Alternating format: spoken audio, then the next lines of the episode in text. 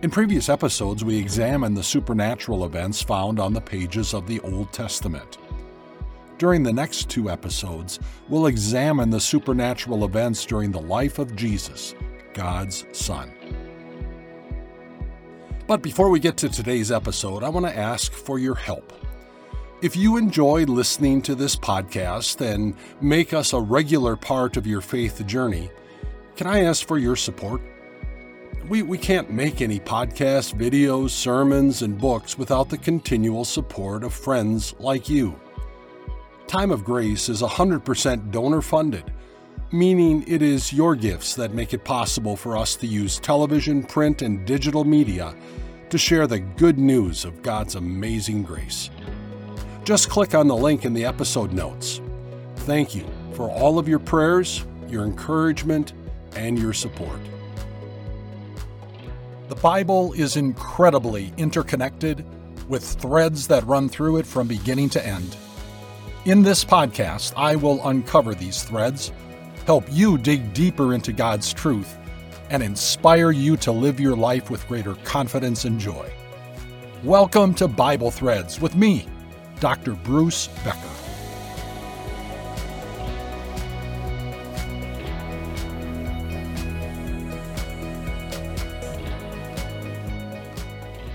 By my count, there are more than 70 separate supernatural events in the four biographical sketches of Jesus' life and ministry known as the Gospel.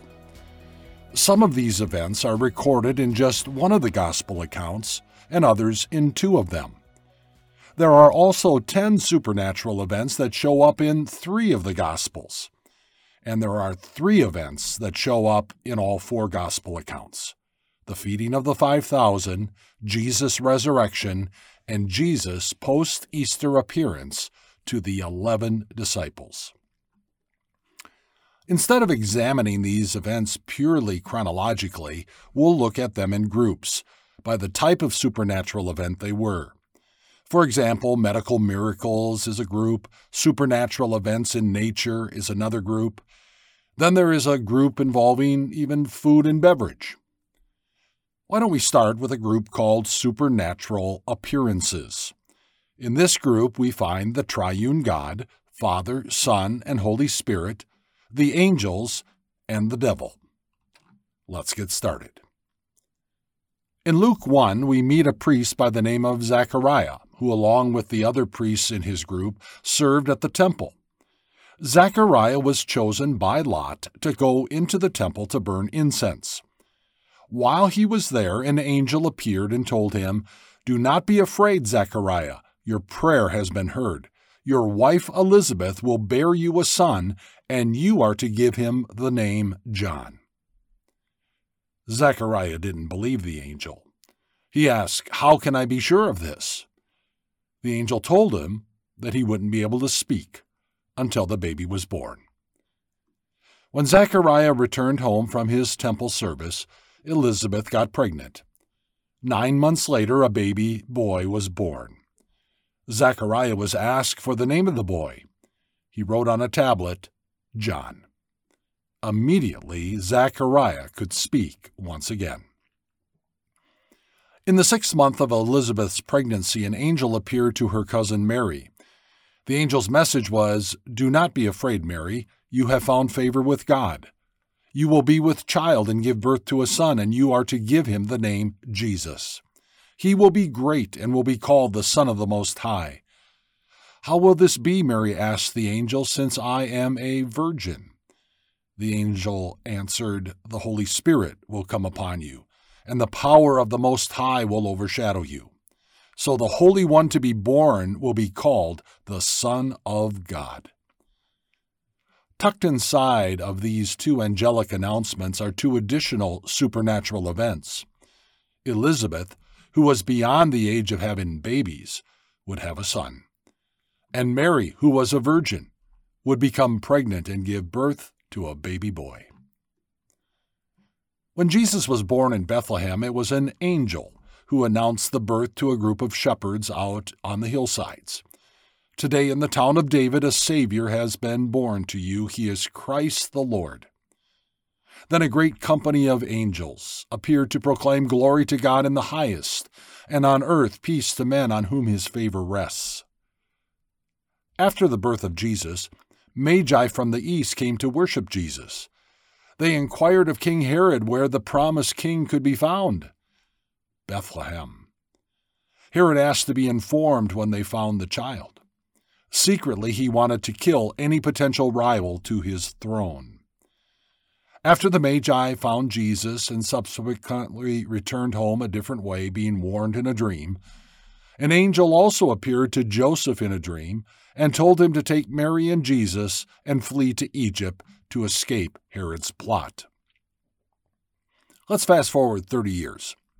John, then known as John the Baptist, was out in the desert along the Jordan River, calling people to repentance and preparing them for when Jesus would begin his ministry. At the Jordan, Jesus was baptized by John, and when he came up out of the water, the Holy Spirit descended on Jesus in the form of a dove, and a voice came from heaven You are my Son, whom I love. With you I am well pleased.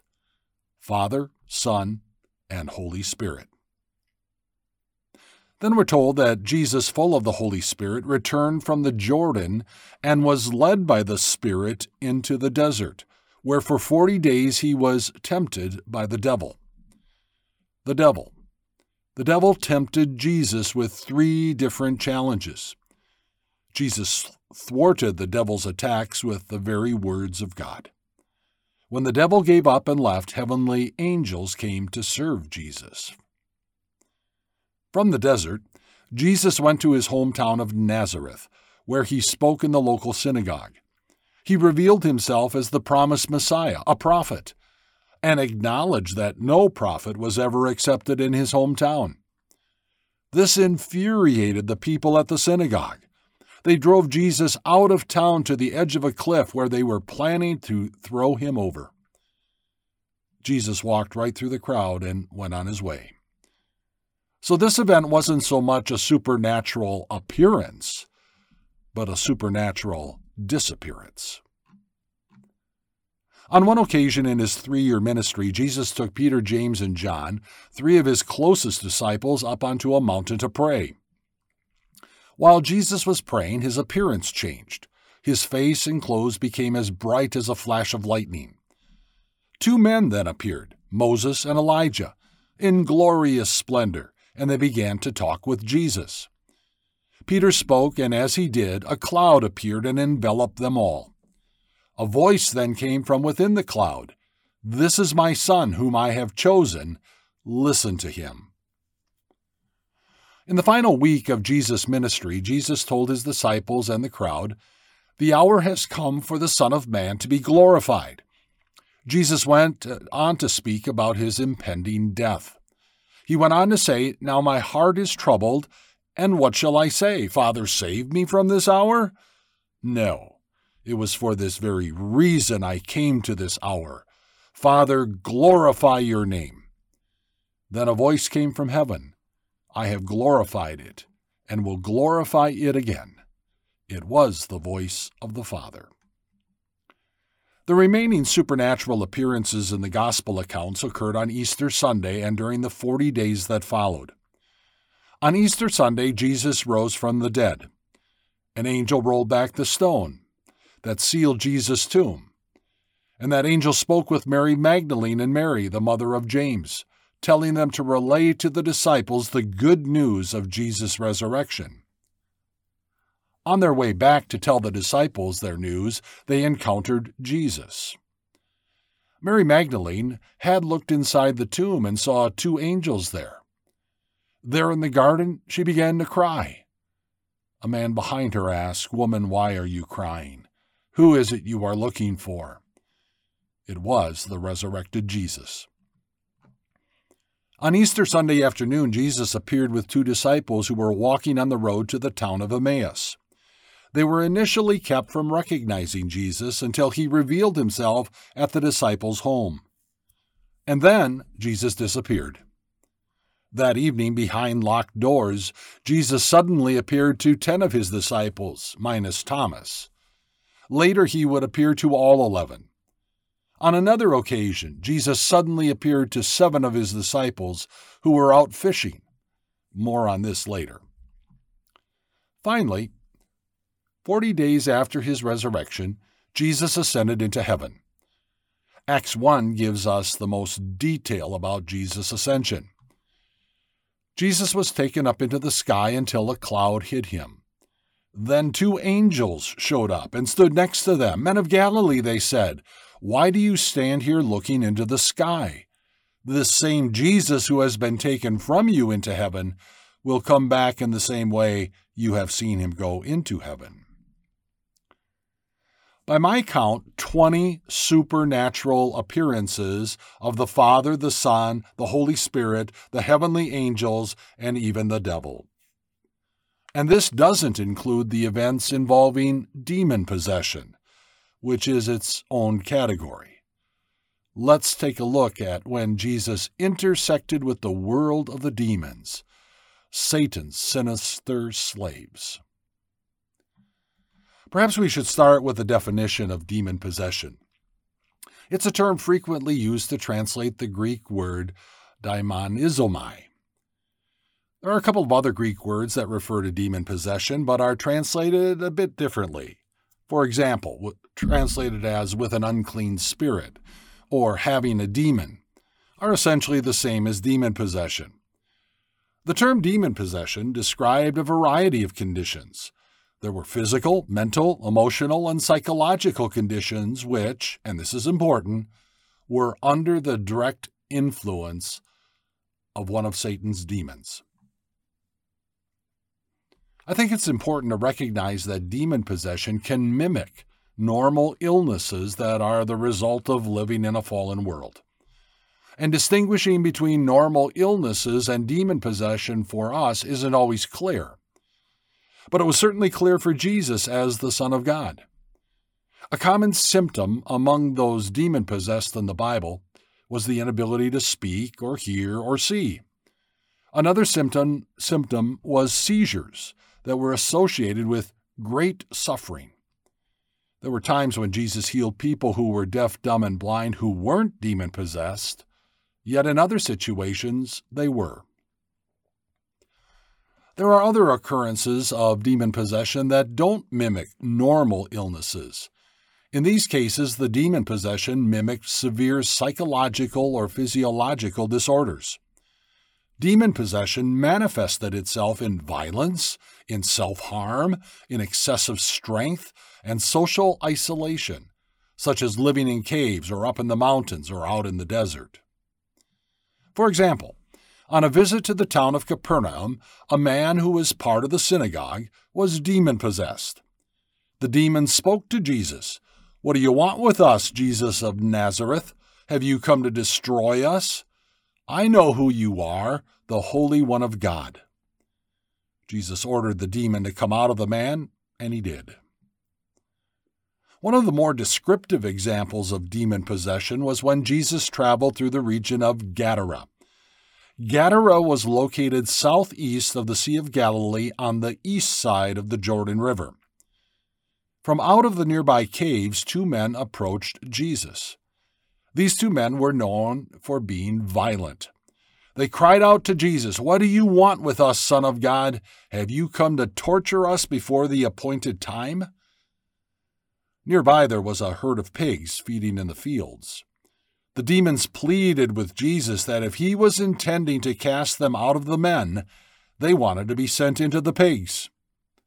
Jesus granted them their request, and the pigs rushed down a steep hill into the water below and died. On another occasion, a man who was demon possessed and could not talk was brought to Jesus. Jesus cast out the demon, and the man could talk.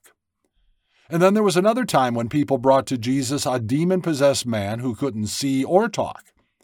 Jesus healed him too.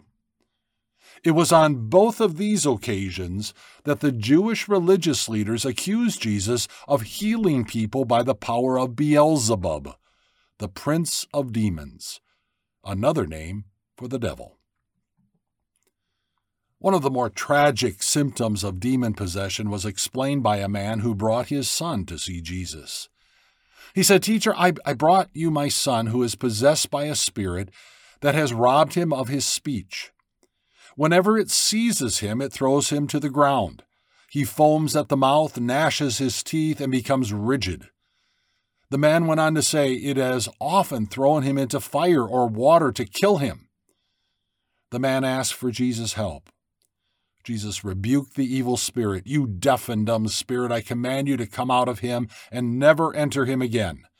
The spirit shrieked, convulsed him violently, and came out.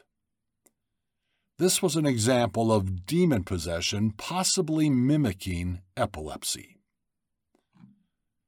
These are not the only examples of Jesus dealing with demon possession. The gospel accounts make reference to Jesus casting out other demons without the specifics mentioned. Casting out demons was a significant aspect of Jesus' ministry, along with his preaching, teaching, and other medical miracles. For our next category of supernatural events during Jesus' life and ministry, let's examine those that involved either food or beverages. It's certainly a little less weighty than talking about demon possession. Very early on in his ministry, Jesus and his disciples were invited to a wedding. Jesus' mother was also in attendance, but no mention of Joseph. The wedding was held in the city of Cana, located in Galilee. Cana was about 16 miles straight west of the Sea of Galilee. At the wedding reception described in John chapter 2, Jesus addressed a major social embarrassment. Jesus' mother Mary came to him and said, Son, they've run out of wine. At first, Jesus hesitated to get involved, telling his mom, my, my, my time has not yet come. But Mary just told the servants, Do whatever he tells you. Nearby stood six stone jars holding between 20 and 30 gallons each. Jesus told the servants to fill the jars with water, and after they did, he told them to draw out of the jars and take the water, turned to wine, to the master of the banquet. It was the absolute best wine. This was the first miracle that Jesus did in his ministry. Another day, Jesus was standing on the shores of the Sea of Galilee. Crowds gathered around him. There were two boats on the shore. One of them belonged to a man named Simon. Jesus got into the boat and went out a little way on the lake to teach the people. When Jesus was done, he told Simon to go out into the deep water and let down his nets. Peter was reluctant to go because he had been out all night and hadn't caught anything. But he did what Jesus asked. And just like that, the nets were filled with so many fish that the nets began to break. Peter called to his fishing partners, James and John, to come help get the fish to shore. There, Jesus invited them to be his disciples, and they followed Jesus, leaving their boats behind. By the way, if you've ever watched the first season of The Chosen, the app based video series on Jesus' life, this scene of the fish conveys the enormity of the miracle. As I mentioned earlier, three supernatural events in the ministry of Jesus are recorded in all four gospel accounts. The first one is the feeding of the 5,000. Most Bible scholars put this event past the halfway point of Jesus' ministry, about a year before he went to Jerusalem for his final Passover. There were thousands of people following Jesus at this time. Jesus, in an attempt to find some peace and quiet, as well as to hear the reports of the disciples who had just returned from a mission trip, went up into the hills near the Sea of Galilee. But the, but the crowds found Jesus, and so he taught them. As it was getting later in the day, the disciples told Jesus to send the crowds away into the towns and villages to get some supper. But Jesus had a better idea. He told his disciples, You feed them. What? That would take eight months' wages to feed all these people, they said. Jesus responded, How many loaves do you have? Five, and two fish. Jesus directed the disciples to have the people sit in groups of hundreds and fifties and start distributing the bread. They did. And when everyone had had enough to eat, the disciples gathered the leftovers of bread and fish, filling twelve baskets. The number of men, we're told, who ate this supernatural meal was 5,000. A similar supernatural event occurred weeks or months later. This time there were seven loaves of bread available and a few small fish. And there were 4,000 men who ate the meal. And when it was over, the disciples collected seven baskets of leftovers. Following Jesus' resurrection, he miraculously appeared at the Sea of Galilee while seven of his disciples were out fishing. They'd been fishing all night but hadn't caught anything. Jesus called out from the shore and asked if they had any fish. They responded that they didn't. So Jesus, whom the disciples hadn't yet recognized, told them to cast their nets on the right side of the boat, which they did. Their nets were filled with fish 153 fish to be exact. John told Peter, It's Jesus on the shore. And so impetuous Peter jumped into the water and swam to shore while the other disciples brought in the boatload of fish. When they arrived, there was a fire over which there were fish being cooked and some bread. Where did breakfast come from? It certainly was a supernatural day. There's one final supernatural event that involved food and beverage that I want to mention. It actually occurred the night before Jesus' crucifixion. Jesus gathered with his disciples in an upper room to celebrate the Passover. At the Passover meal, Jesus took some of the unleavened bread, broke it, gave thanks, and gave it to his disciples. And he said, This is my body which is given for you. Then he took the cup of wine, gave thanks, and gave it to them, saying, Take and drink. This is my blood, which is shed for you for the forgiveness of your sins. That night, Jesus instituted his supper, the Lord's Supper. We also call it Holy Communion, because in celebrating it, we participate in the body and blood of Jesus for the forgiveness of our sins. We eat the physical bread and drink the fruit of the vine, and, in a supernatural way, we receive the body and blood of Jesus. Who would have ever thought that bread and wine could have such significance? The last category of supernatural events that we want to consider in this episode involve things in nature. There are eight of them, and they demonstrate the awesome power of Jesus over nature. The first one is an example of Jesus being able to see what only Jesus could see. As Jesus called his first disciples, he met a man named Philip, who, like Andrew and Peter, was from the town of Bethsaida, just north of the Sea of Galilee.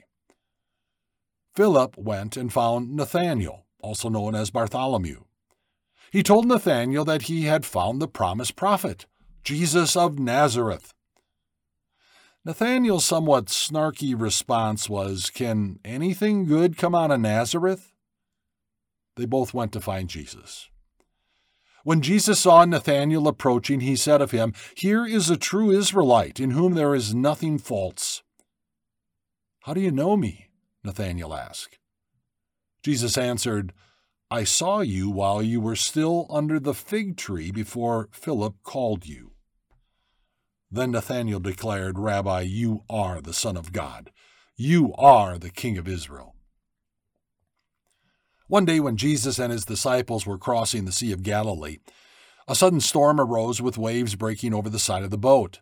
And what was Jesus doing? Taking a nap in the boat.